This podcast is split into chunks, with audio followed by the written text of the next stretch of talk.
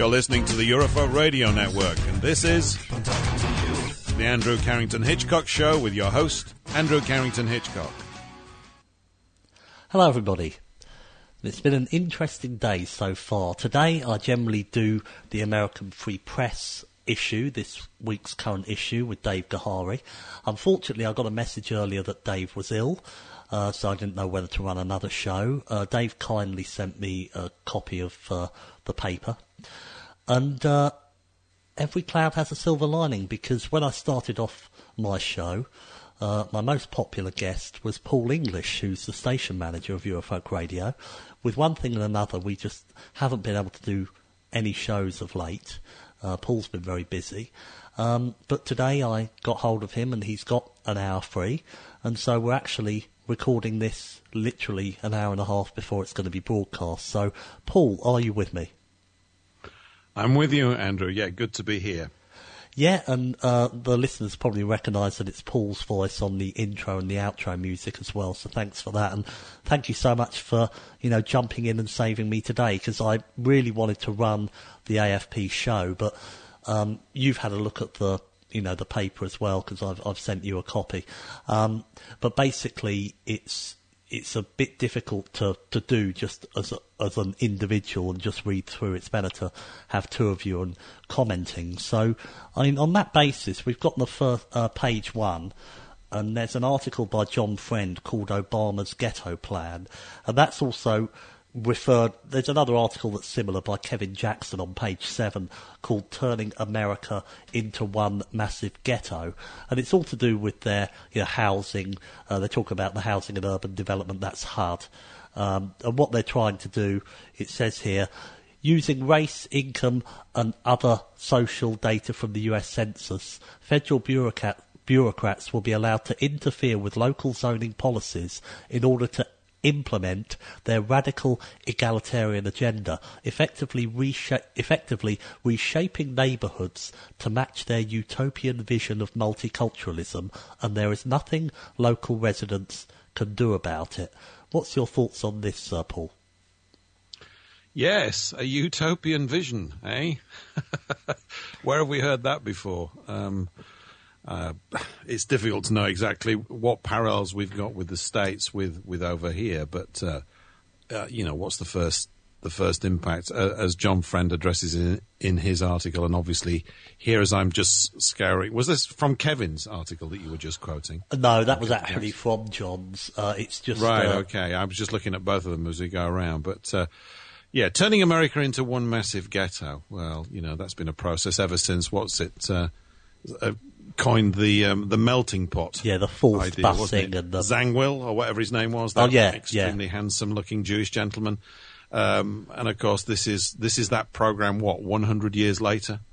Uh, yeah. And being manifest. I mean, it's interesting that uh, I, I know here at the beginning of John's article, he's saying, uh, in a welcome victory for conservative values, the House of Representatives voted in favour of an amendment that would have killed one of the worst examples of this administration. Then later on, it says, however, just as A F P went to press, the amendment was defeated due to stiff opposition from liberal Democrats, whatever they may be. Well, I think we know what they are, and spineless Republicans. So it's these subtle, almost boring little events, isn't it, within politics that often underpin these terrible changes and this sort of idiocy. So, utopia? I don't think so. Um, I'm sure most American white folk won't think it's a utopia.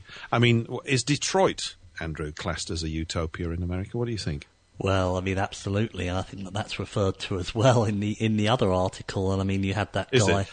Um, yeah. Uh, I mean, you just see what's happened there. Uh, it says in the other article, the effect, the side effect of white people, this is the Kevin Jackson article on page seven, the side effect of yep. white people leaving is that many of our cities have failed. The inmates were now running the asylum, and they were giving away the farm. With no tax base, cities were mostly left with unemployed crackheads and thus can't balance the books. That is when Democrats like Ray Nagin, Quam Kilpatrick, Marion Barry et al. Were not actually cooking the books. And I remember there was a, um, uh, you know, who was it? The uh, there's an American stand-up comedian who presented the Oscars this, this year, and he used to do a lot of jokes about Marion Barry uh, smoking crack and all that, and this was all admitted, and he, he was filmed doing it. Um, so, uh, yeah, I mean, all these people in, in these, they get given these power, and um, you just look at what Detroit was. I mean, Detroit was where, you know, Henry Ford built his factory, and it was a, a beautifully well built up city. And you look at what it is now, and, and it's a very similar parallel to looking at areas of South Africa, what they were like under white rule and what then the ghettos they've turned into under black rule.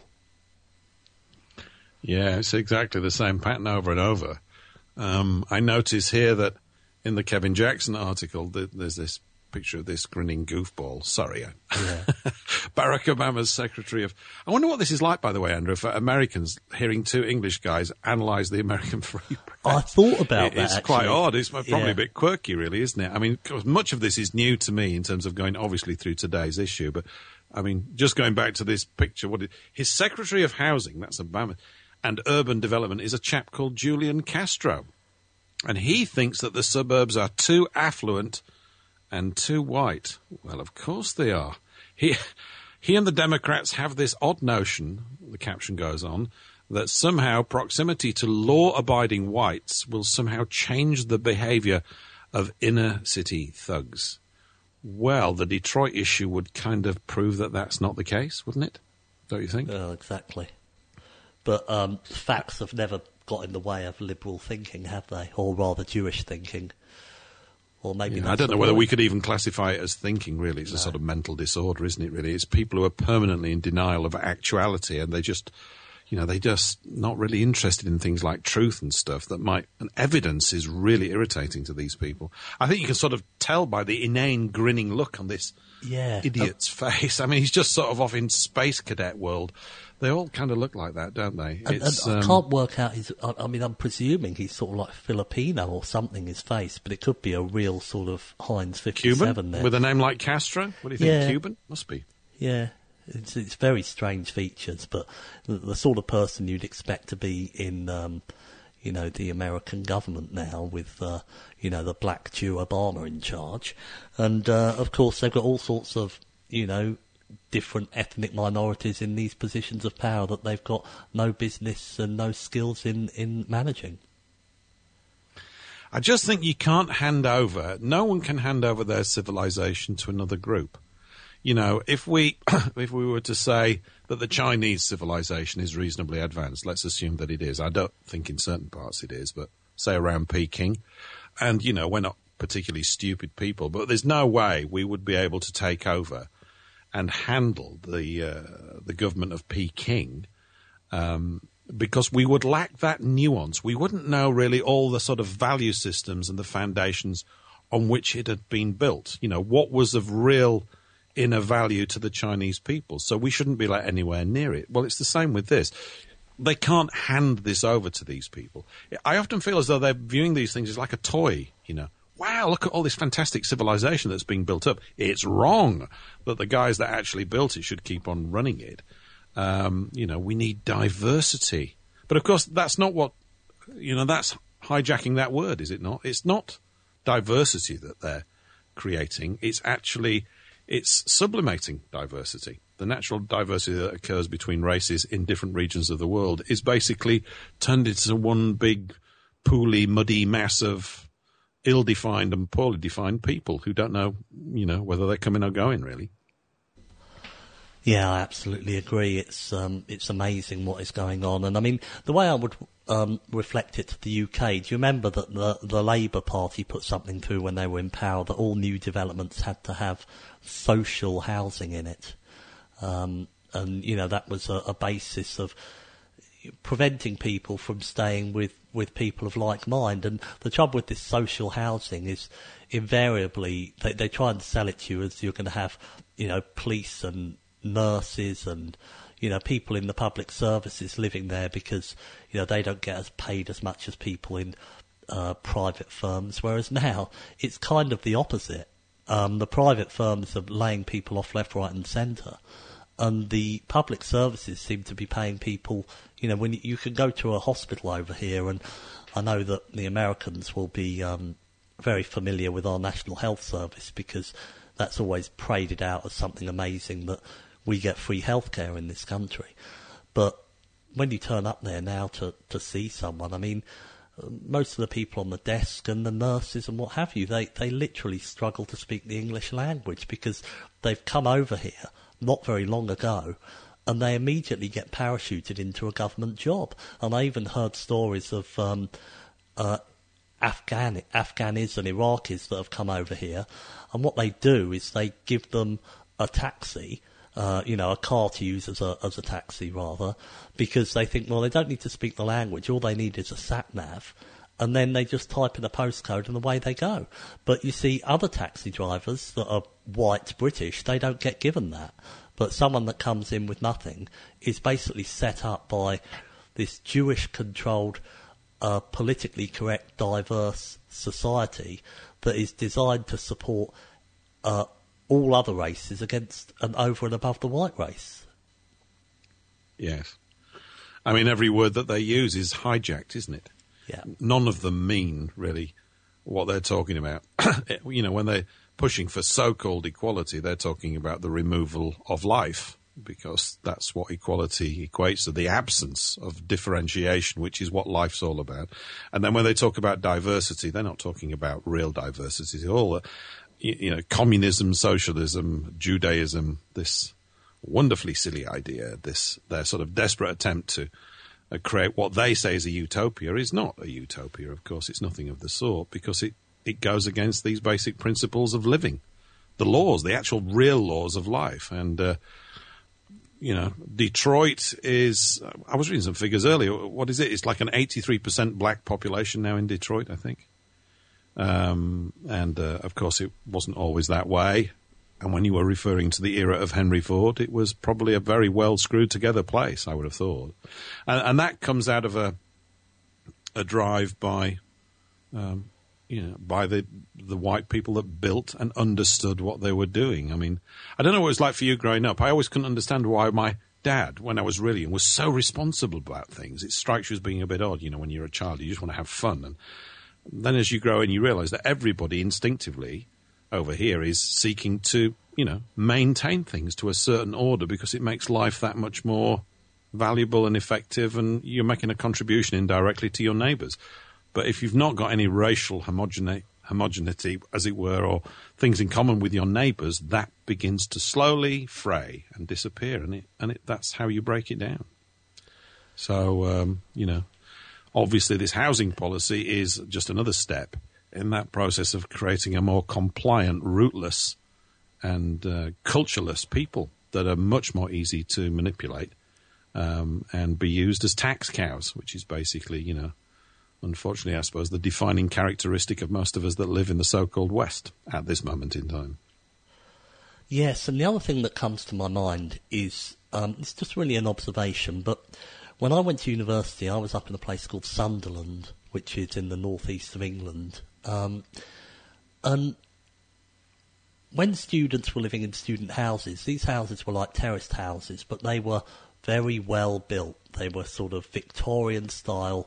They they held together, whereas you see the new builds they put together back in the eighties and they're falling apart. But these houses just last and last and last. And I was told that, you know, Sunderland used to be a thriving place, and, and you know, many, many years before, because of the docks, and they had a lot of trade, et cetera, up there, and, you know, people were working, there was a big manufacturing base, and that's why you had good quality houses, and, you know, people who lived there worked and stuff like that. And that could be reflected in areas like Detroit. And I just imagine, um, you know, sixty, seventy years ago, uh, a nice family with... Um, the husband going to work at the Ford factory in Detroit, and the wife at home raising, you know, many white children.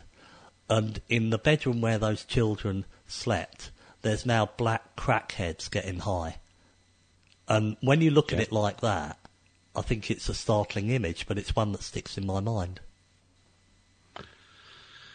Yes. Yeah, well, it it tends to go that way, doesn't it? Of course, you're not allowed to say that, Andrew, remember, because you're being a little bit racist there. So you must watch it. You know, you can't start evaluating people on the basis of their race. We don't want that.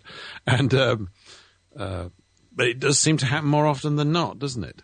And uh, we end up getting drawn into sort of, it's understandable, I suppose, being slightly critical of these other races and the way that they're behaving in our civilization. If I take a sort of pathetic, enlightened view of it, um, or try to, you could argue and say, well, look, it really doesn't help these people being around us.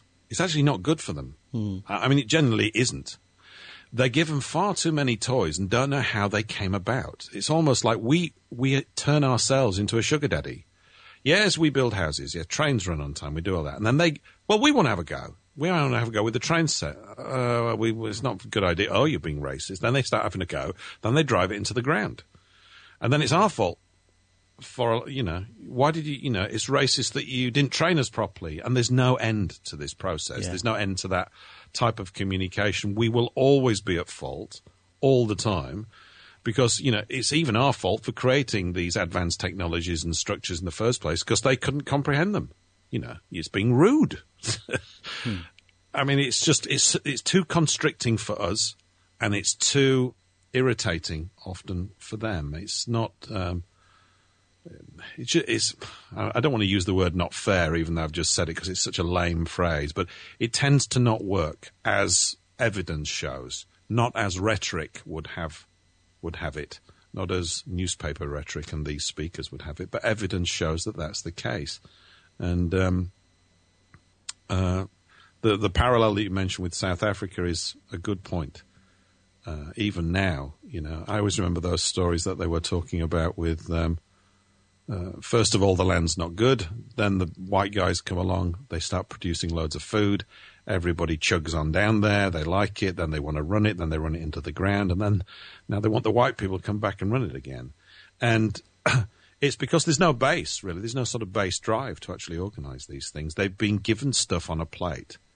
And uh, that's not fair to them, you could say. They shouldn't be given it on a plate because they never... It's a bit like that analogy of we keep giving them fish, but what we really need to do is give them fishing rods. But, of course, after we've given them fishing rods, they need fishing lessons. Then they need lessons in how to maintain the fishing rod. What happens when it breaks? How do you make that spool? How do you make the rod? There's a lot of thought goes into a fishing rod for one that works. So, yes, it's a, a domino effect, isn't it? But um, they're not going to give up. Uh, and it's all dressed up in these words like diversity and quotas and Agenda twenty-one. But it's ultimately, yet again... Uh, the destruction of white people and the environments that we've built. Yeah, and I mean, um, you know, we wouldn't have a problem with racism if people stayed in their country of origin. Um, this is my point. Now, no. Obviously, America, you know, I, I'm referring to whites in white countries, blacks in black countries, because in the U K, you know, we... Um, say in London, they make jokes about people in Liverpool. They call Scousers, and and then um, at the same time, uh, people up up in the north of the country, they make jokes about people from London, you know, and, and, and different things. And, and this is how societies work. And you know, the uh, Mancunians don't like the Liverpudlians or what have you. And it's only really it's a ribbing type of technique. It's a way that they use to sort of get humour, and that's something that they're trying to get rid of. I mean, I remember like a lot of Welsh people call themselves Taff or Taffy, and um, I was in a job once and someone called referred to themselves as Taffy, and that's how they introduced themselves. And in some diversity um, lecture, they were told that they shouldn't refer to themselves as Taffy because it might upset other Welsh people, even though that was a name that they chose to give to themselves. I mean, this is how ridiculous it gets. It is. It's all about you mustn't upset people. What, what does that actually mean? You can't hurt their feelings. Feelings are going to be given a bit of a pounding, I think. No one... No one's got much more patience left for people bleating on about their feelings. It's really boring. Uh, it is. You can't run civilization on the basis of whether you're offensive or people get upset. And, of course, amongst when you're amongst your own race, you know exactly how far to upset someone, don't you? Instinctively. Yeah. You know that there's a line. when you're with other people, you don't know where their internal value system begins and ends and when they're going to pick up a, a brick and throw it at you. It's very difficult to read that. So, uh, and why should you even bother to read it? It's of no real use to either of you. Um, so, yes, I can't, there was a, a thing I was reading the other day. Um, it, um, I might, it's not very long. Let me just read you a little bit of it. It's actually referring to the U K, but it's completely applicable to what's happening here in the States with this particular story as well. It says, uh, already Muslim mosques are being built to be followed by Hindu temples, this in a land that is supposedly a Christian one. And all this just in odd parts of England, such as seaports? No. In Coventry, Birmingham, Leeds, Walsall, Nottingham, blah, blah, blah. Everywhere, he says. And soon it will be special schools for non-English-speaking Britons, followed by their own hospitals, own libraries, own food supplies, own this and own that. And all this will be granted them by that government, that authority now in power in Britain, which is determined once and for all to smash, brutally, cynically, deliberately, a white folk in a once white land. And that was written, there's a bit more of it, but I won't go through the rest of it, by a chap called Anthony Jacob, but in nineteen sixty-five. Yeah. And uh, that principle's at play right there. It's to destroy white people in their own white-created cultures. And uh, we know ultimately who's behind the back of all that, don't we? Yeah, I mean, again, I, I like it when you said that they like to use dressed-up terms like diversity, et cetera, um, because it's like the word gay. Um, obviously, they thought that sounded better than sodomite, which is how homosexuals were referred to. Gosh, I'm offended. You've hurt my feelings, Andrew. Stop it. and, and I mean, I, I know it's blatant what I said, but this is this is how it is. I mean, it's even got that word in, in scripture.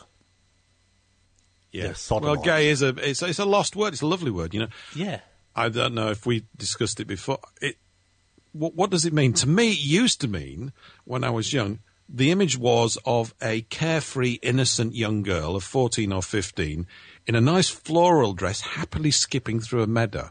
Call me quaint and lame and old-fashioned, but it, actually that kind of picture warms the cockles of my heart. I think of Jenny Agutter in The Railway Children, which is maybe people here don't know what that film was, but sweet innocence and a happy, natural, carefree delight in life. And, of course, could you put that description to the activities of sodomites? You could not. I mean, there's nothing gay about them. It's all false. You know, we t- you were saying there about words being dressed up. Well, they are people that are dressed up. They are permanently living this lie. I mean, there aren't any articles in A F P about sodomites out of this week. I don't well, it's know. funny. We've gone off at a bit of a tangent, but there you go. But the, the, the reason I, I, you kind of brought my mind to it, because I hadn't actually written this one down because it was uh, another John Friend article, and I'm trying to get to a few different writers and give them all a little bit of uh, exposure. Sure. But on page ten, and you don't need to scroll down to it because uh, basically what it's about is this uh, Alabama, it's again a John Friend article, Alabama Chief Justice Roy Moore is currently suspended from the bench due to complaints against him by homosexual marriage proponents. Moore, and the majority of Alabama citizens, do not support the marriage of same-sex couples, and Moore has refused to issue marriage licenses for homosexual couples. So there you go. He's suspended for following, you know, what uh, and what uh, his people actually want, because it's not what the Jewish Marxists want. Um, and it's just amazing. And it, it sort of um, goes on about, it refers to uh, um, the North Carolina situation where the bill that they passed there, which... Um, was signed into law by Governor Pat McCrory in late March. In response to the passage of the bill, a number of high-profile corporations, including PayPal and Deutsche Bank, announced they would either terminate or reconsider business expansion in the state. Incredibly, many other state and local governments issued travel bans to North Carolina following the passage of this bill. Um, so it goes to show that the governments and these Jews in control of the governments have got absolutely no regard for for the will of the people. And this is how it's how you can see now. They they talk about a democracy. Oh, we've got a democracy. Well, they basically give you two parties to vote for that they both control and tell you that you've got choice. Now, when people come up and say, we don't accept this, then I don't... If the majority is saying that they don't want it, then it shouldn't be happening. It shouldn't be forced down. Oh, well, we have to do it to, to let homosexuals get married. I mean, it's it's unbelievable.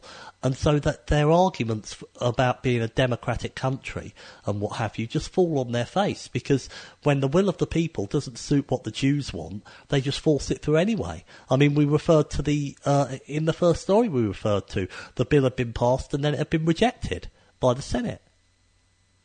So they're not representing the will of the people at all. No.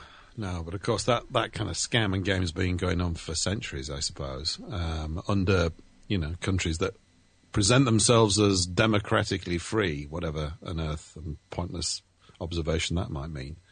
I mean, uh, I would make a statement, I suppose, I don't know if that's the way to describe it, as um, that it's not possible for homosexuals to get married.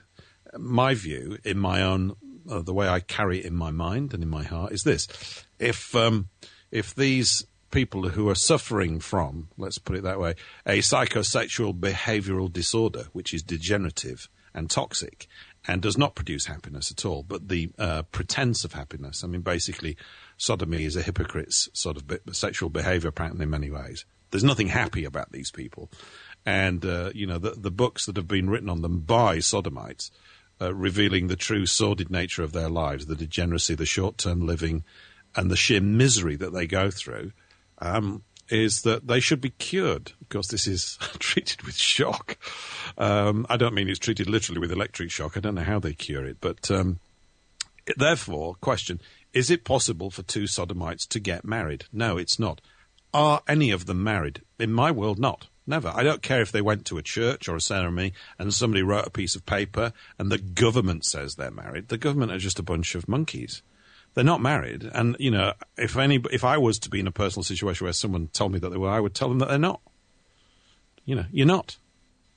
Yeah. Here we are. We've got a piece of paper. You've got a piece of paper. You're still not married. You can't be, because you have to be a man and a woman to do that. That's what marriage means. You're something else. Um, and what have we got over here? I mean, Elton John's been trotted out, hasn't he, as the sort of um, high tide watermark of sodomite marriage. And then they adopt a little boy. It's revolting and yeah. sick. Exactly. And uh, we're, te- we're talking about people who are diseased. They've got a, they're, they're mentally ill, and it manifests as the most depraved sexual behaviour, which kills most of them well before their natural term in life, which you could say, I suppose, is natural, or is it unnatural justice? And this guy's doing the right thing. Alabama Chief Justice Roy Moore is standing by God's law, you would say, by the actual law, the one that really exists, not the man-made gibberish made up by uh, by utopian-seeking ho-ho Jews. yeah. yeah, and I mean, um, we'll jump back now to page three, and I'm not going to go through all the words. It's just to really touch on each article, and then, um, you know, if people are interested in subscribing to the American Free Press, they go to american free press dot net, and there's details on there on how to subscribe. I think you can get free issues on the uh, as an initial inquiry, et cetera. So it's worth a look. Um, now, the headline on this, this is an article by Victor Thorne, who's been on my programme. It's U S nuke waste disposal strategy lacking, with a subheading, experts say America already poisoning water, land and people with radioactive waste. And um, just uh, in the sort of second paragraph of the article, uh, A F P interviewed Michael Marriott, president of exec- president and executive director of the Nuclear Information and Resource Service, a non-profit nuclear watchdog organisation, and he said, a Fukushima in the U S is certainly a real possibility. In fact, right now there are at least twenty sites in America with the same deficiencies as Fukushima that led to its, to its catastrophe. So basically what's what's being said here, you've got a load of nuclear sites in America that aren't being maintained. Now, how often do we see with this Jewish mindset that every government comes in and it's always, we have to we have to cut costs, we have to cut costs. Even if they borrow money, they're always trying to cut people's wages, or any company you work for, they're trying to get less people to do the same work so they can make even more money. And we're starting to see a domino effect here, because in a lot of these sort of nuclear organisations that really should be regulated well. You sort of say by the government, but the government are so hopeless. But the the primary focus of these is to protect the people from the catastrophic effects of uh, this radioactive material getting out. But we get more and more, I mean, the situation in the U K, more and more of this outsourcing, privatisation and what have you.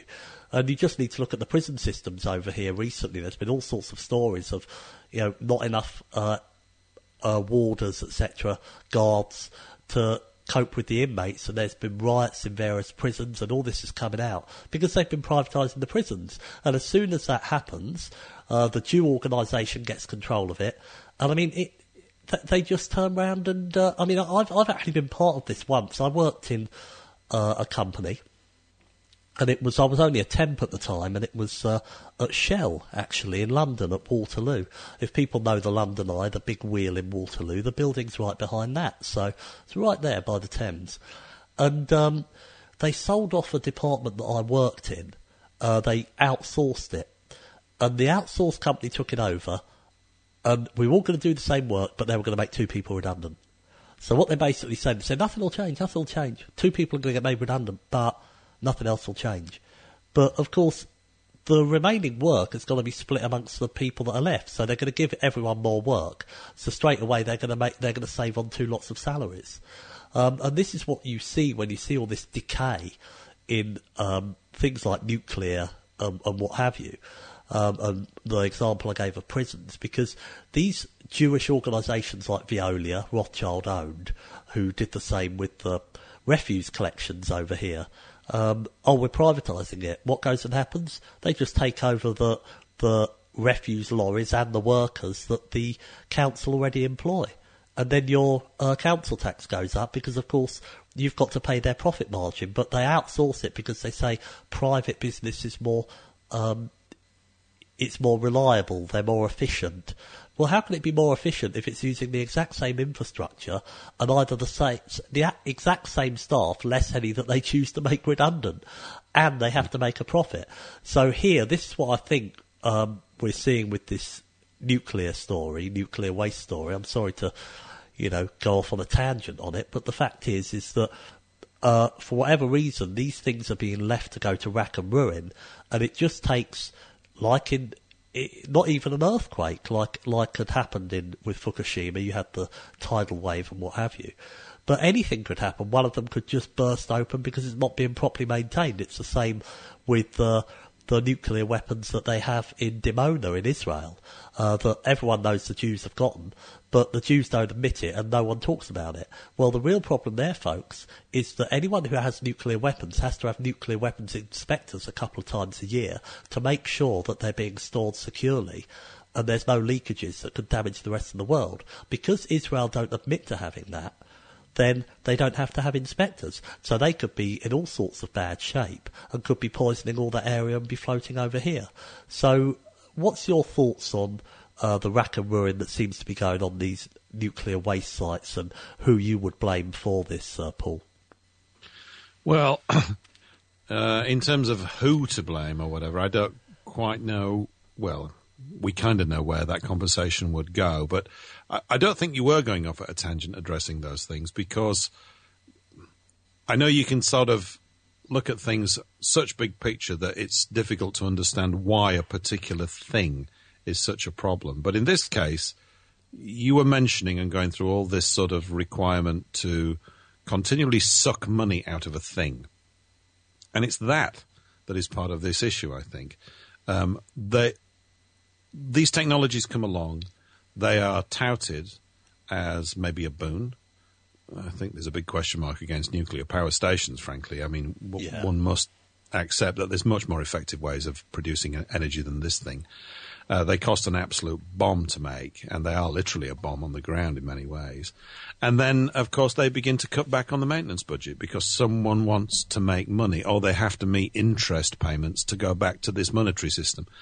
And so the rack and ruin that you see on it in this picture, uh, there's a picture there of, um, where is it, Turkey Point, uh, under Florida Power and Lights control somewhere, Biscayne Bay.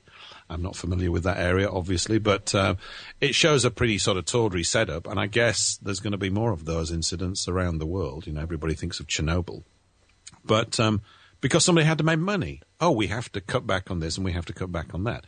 And that's all driven by the interest payments on the banking system. So this is another – I mean, you could apply that criticism to just about everything that we're talking about. In fact, you can, because it's true.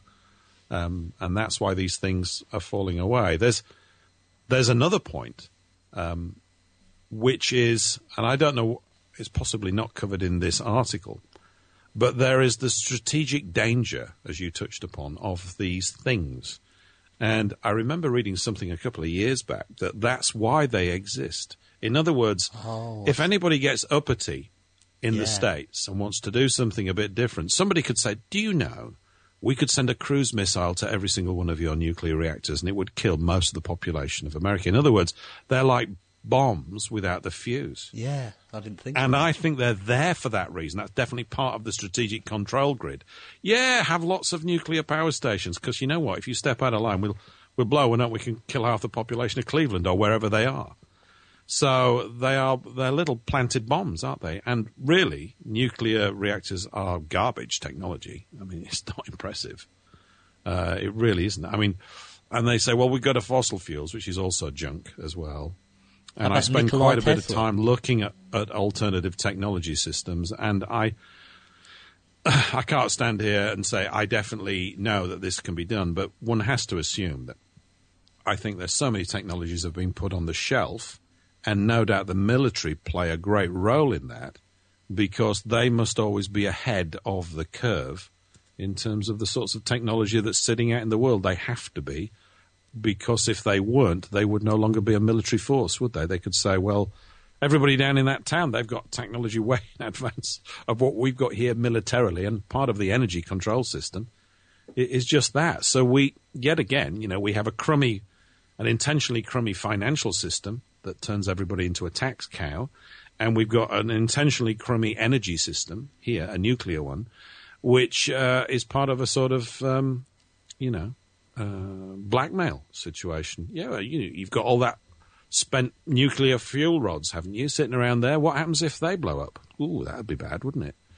So I think they're there on purpose for that reason. You know, but it's such a low-cost way to take out America or any country that's got these things. You just blow their nuclear plants up.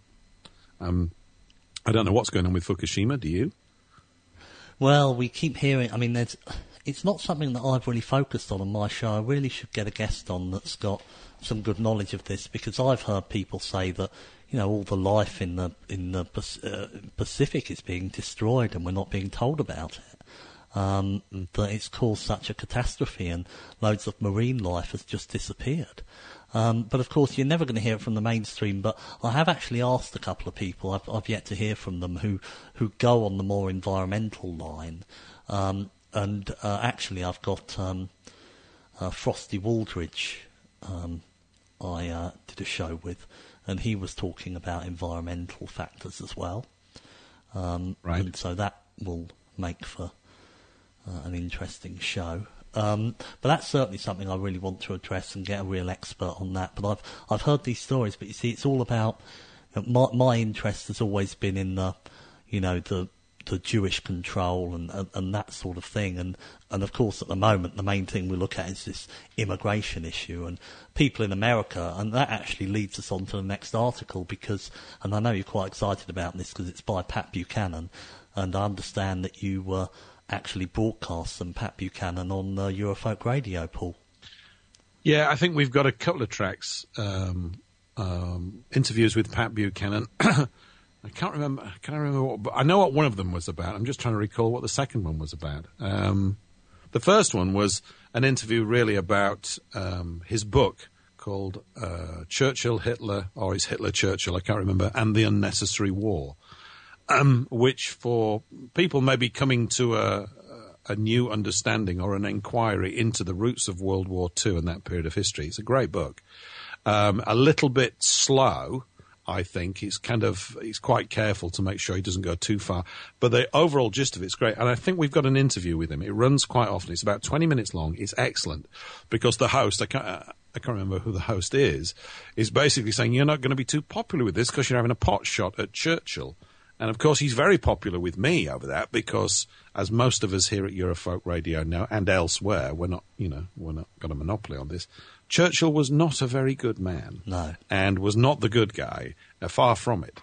Um, and, in fact, you know, was a walking, talking disaster box his entire life uh, and did practically nothing. He destroyed just about everything that, that was good in Britain. He opened the gates and, uh, you know, uh, you could say quite simply that because of him, the immigration issues that we face here in Britain and else, all the other problems, uh, you can draw lines straight to him. Um, he fought the wrong people at the wrong time for the wrong reasons and was doing it because he was serving the old Talmudic mob. And, um, you know, that's part of it. So Buchanan's interviews are good. Uh, I don't know a great deal of him um, historically, and uh, I'm not saying I'm a political supporter of his, but uh, his comments are always... They're very close to looking at the preservation of the white race. I now recall, actually, the other interview was just about that. It was about birth rates, I think, amongst uh, white people and um, uh, why they are low. And I would suggest they're low because we are inherently a responsible people. And people are put under pressure and the guy can't afford children. Of course, that's been organised as well. It's been organised so that white people don't have much money because they are tax cows.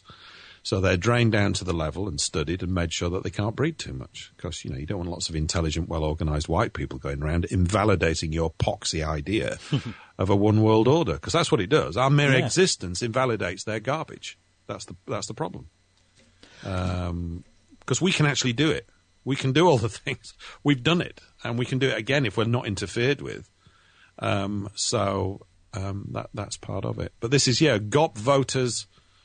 G O P. Now, that's Grand Old Party, isn't it? Is that right? I've got that right, haven't I? I've never been sure, to be honest. They refer to the G O P, don't they? But I always know and recognise that that's uh, Republican. Um, I, I, I thought it was Grand Old could, Party. Right. But, I mean, I could be revealing a real level of stupidity there. So if people are, are hearing this and laughing, get stuck in. I, I, that's what I thought it was. G O P voters reject Bush. Republicanism is the title. No, you're right. Patrick, Grand Old Pat Party. Buchanan. Yeah, you're right. I just looked it up. Yeah? yeah, it does come up with that. No, well done. Uh, apparently, though, yeah, it says the Republican National Committee says the acronym dates back to eighteen seventy-five, at which time it meant Gallant Old Party. Ah. So, uh, but yeah, it's a funny it's word, up. G O P, isn't it? It sounds yeah. like, I don't quite like yeah, it, but anyway, never exactly. mind. Um, that's me being a bit sniffy and British for all you U S listeners out there. But... Uh, Yeah, and then you've got this lovely photo montage of George H W. Bush, George W. Bush, Jeb Bush, and Ronald Reagan. And the Bushes just look, it is like a rogues gallery. I mean, yeah. they're about as, you know, wow. Well, basically, what horrible what, yeah, Trump has said um, twelve million aliens are here illegally because the Bushes failed to secure America's borders. Of course, he's talking about Daddy Bush and uh, W. Bush, mm-hmm. um, H W yeah. and W. But um, and then it goes into to the end of uh, the article because there's a feeling in America at the moment that um, you know Hillary is going to walk this. I've heard other people say this, but uh, what Pat Buchanan does is he actually gives examples in the article of how um, you know. Uh, let's just say here, Hubert Humphrey closed the fifteen-point gap in the Gallup poll on October the first. Uh, in nineteen sixty-eight to reach a photo-photo finish with Richard Nixon. Of course, Nixon won it. It says President Gerald Ford was down thirty-three points to Jimmy Carter in mid-July nineteen seventy-six, but lost by only two points on Election Day. In February nineteen eighty, Ronald Reagan was twenty-nine points behind Jimmy Carter, whom he would crush fifty-one percent to forty-one percent in a forty-four state landslide. Uh, and it gives mm-hmm. further examples of this. And I think the idea of the article is just, um, uh, it refers to the fact that Trump still hasn't announced a running mate, probably do that uh, nearer Cleveland when they have that uh, deal over there. Um, so, yeah, I, th- I think it's just really, it's it's an article to, to give people encouragement that, you know, Trump can still win. Um, people have come back from, you know, further in the uh, current ratings than he has to actually achieve. Yeah, yeah, absolutely. Trump can win the presidency, is the subhead, if he listens to the people and not the establishment.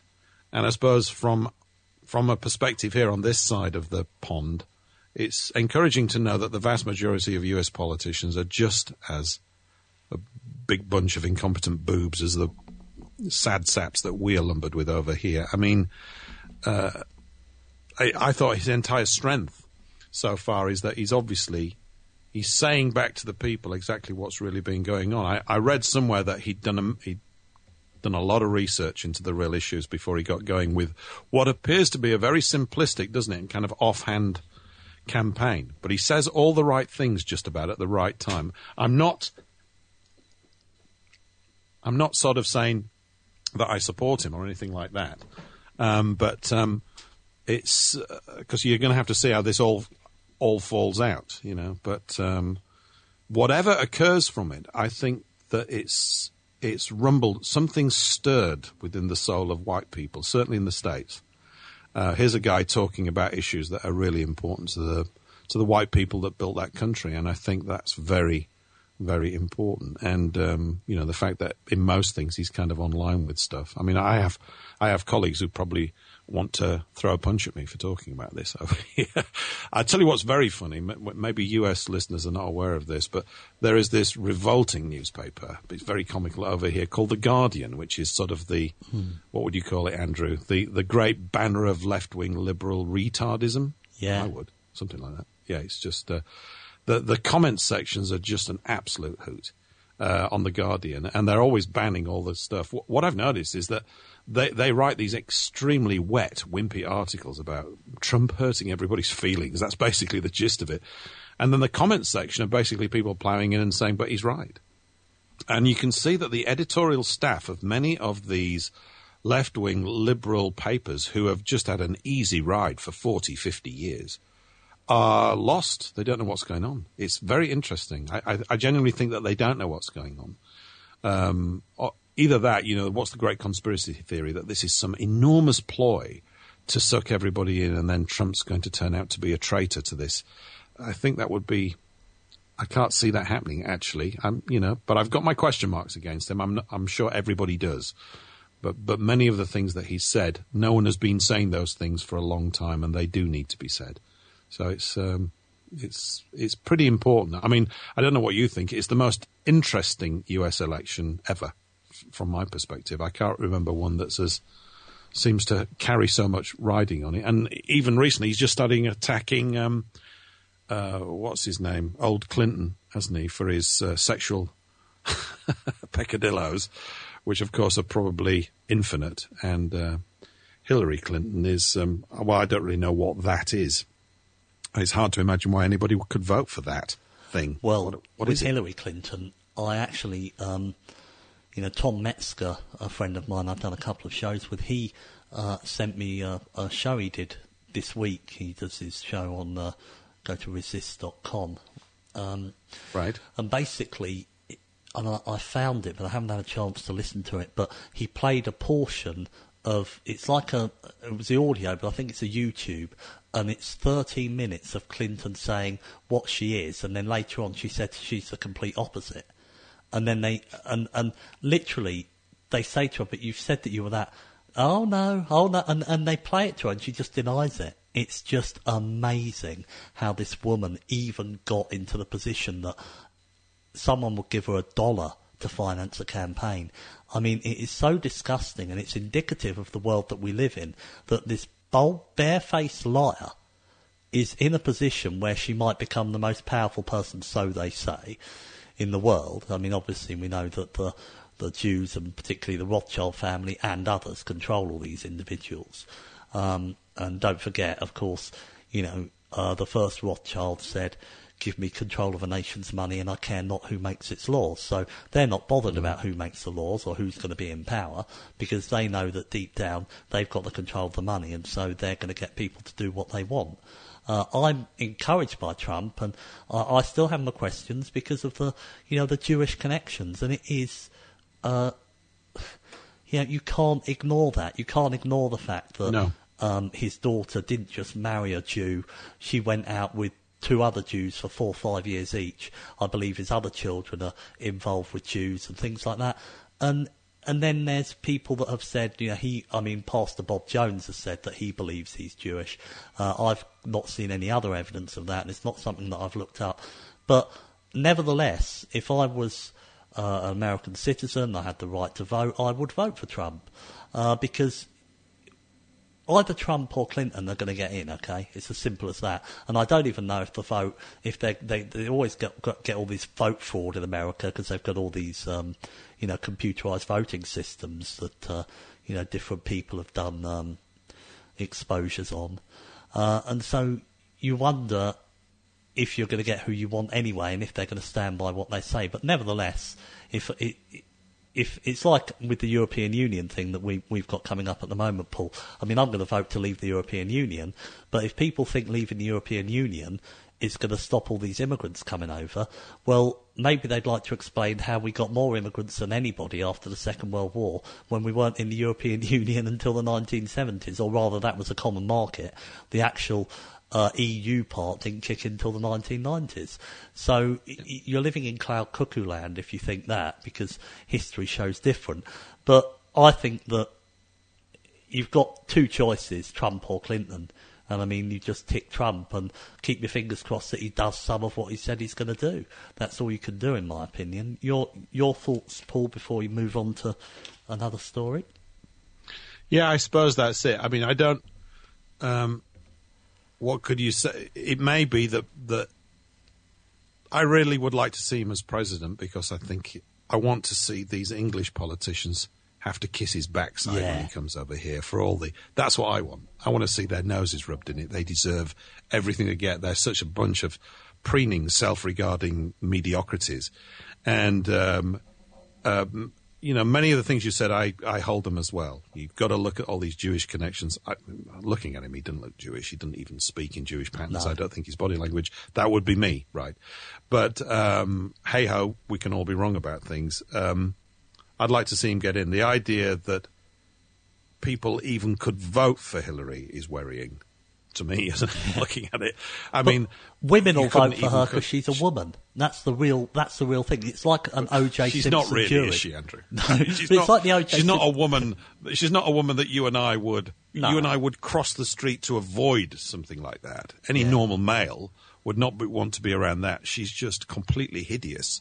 She's hideous from the inside out, and the whole of her arrogance, it's unbelievable. I mean, she speaks with that sort of wonderfully polished authority that says, you know, that's just totally false. And uh, she's responsible for many, many deaths. She's a warmonger. She gloated over the death of Gaddafi, uh, which she was instrumental in organizing. She was a co-signee, wasn't she, with the Jewess Margaret Albright, I might have got a first name wrong, Madeleine Albright, that's it, Madeleine, um, yeah. who, when asked the question, uh, the death of half a million Iraqi children, is it worth it? Yes, yes, I think it's worth it. Do you? Mm. I mean, we're talking about people who can casually say things like that and are responsible for more death and trouble than anything else. And the D- Democrat Party, uh, more people have died on their watch than anywhere near the Republican Party. They're just completely... And that's because they're children. I, I think uh, highly intelligent, vicious, cruel... nasty children of the worst sort. They've got a completely infantile view of everything. They're going to fix things. He just doesn't even need fixing. So she, uh, my detestation of her dwarfs any sort of positive feelings I might feel for Trump. I would base it on that alone. Um, and he, so it's it, it's very intriguing. And it's got... When is the election? November? Is it coming up yeah, in November? Yeah, I believe so. It's, yeah.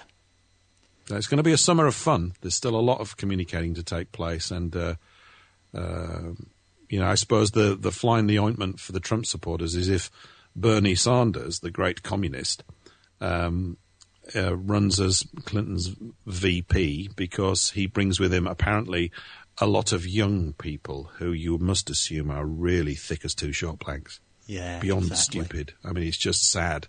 Because he, what's he promised them? Free internet or something? I'm showing my age. I'm like a middle-aged yeah. old duffer. What the bloody hell's he being promising them? You know. So, uh, but I mean, what a unbelievably useless human being he is. Anyway, there we go.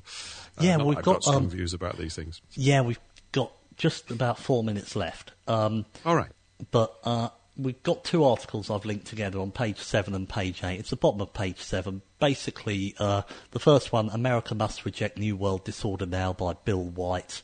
And uh, it's essentially um, refers to Russian Prime Minister Dmitry Medvedev's warning in February that the United States and its allies are pushing the world towards World War Three. And then that kind of extends in the next article, which is by Ronald L. Ray.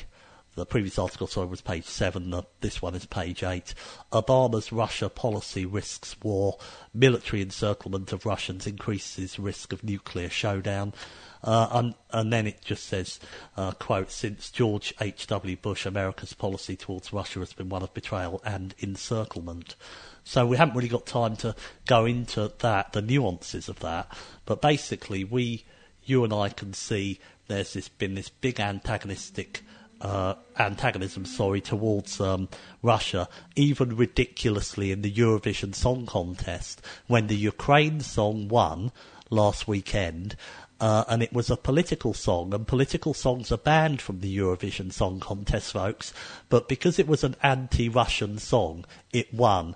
And this is the way stupid things like that, that Jews rig and what have you, uh, they keep painting Putin to be some complete demon. I'm not sure. I've seen pictures of him surrounded by rabbis, but the actions that he seems to be taking are to protect Russia and protect white people. What are your thoughts on Putin? We've got two minutes. Yeah, I think so. Yeah, he's he's there, isn't he? He's playing a smart game. Uh, you never can quite tell. I'm reasonably sure he was trained by British intelligence um, at an yeah, operation in Birmingham info. in the early nineteen eighties. Yeah, but yeah, there is a point. thing in all these circles called blowback. I, I maintain this all the time. You have people who say, oh, Hitler was a British agent. Okay, yeah, we know he spent some time here a long time ago. Same for Putin. But there is a thing called blowback. And often the student turns out to be much, much smarter than the teacher. And they know what they're doing. And when they get power, things change, you know. So I think that's part of it. And I'm also reminded of that little cartoon that whizzes around when you were talking about uh, U S bases. There's, there's a map, isn't there, with all these U S military bases. And the comment's something like, why do these countries keep putting, why do these people keep putting their countries next to all our military bases and antagonizing for war? It's kind of this reverse nutcase approach. What are they trying to do? There's no basis at all for a conflict with Russia, is there? Other than someone's agitated. It's like living in a sort of idiotic cartoon. It's unbelievably dense. Um, and we know that the Ukrainian gig was Jewish from top to bottom, wasn't it? Yeah, exactly. They got that Jew yeah, guy. Same old, side. same old. Here we go. And they get in the newspapers. Yak, yak, yak. Wine, wine, wine. Good grief. Put a sock in it. Well, uh, thank you, you so than much. One sock, I suppose. Yeah. yeah, thank you, Paul, for really saving me today and jumping in and helping. Oh, I do it all the time, Andrew. yeah, that's oh, it. That's great. I've really enjoyed it. That's very, very true. And, and uh, yeah, thanks for all your help with everything else. And it's great to have you back on the show. We'll have to do it again soon. Thank you, everyone, for listening. I'm going to play the music now. And just to let you know, I just got it. We got it done in time. This is going out in forty minutes from when we recorded it. So on that basis, I can call it almost live. Thank you, Paul. Thank you, everybody. Back with you all soon. Well done. Bye for now. Bye now. You have been listening to the Andrew Carrington Hitchcock Show on the Eurofolk Radio Network. Andrew's book, The Synagogue of Satan, is now available on his website, andrew carrington hitchcock dot com, in an updated, expanded and uncensored edition.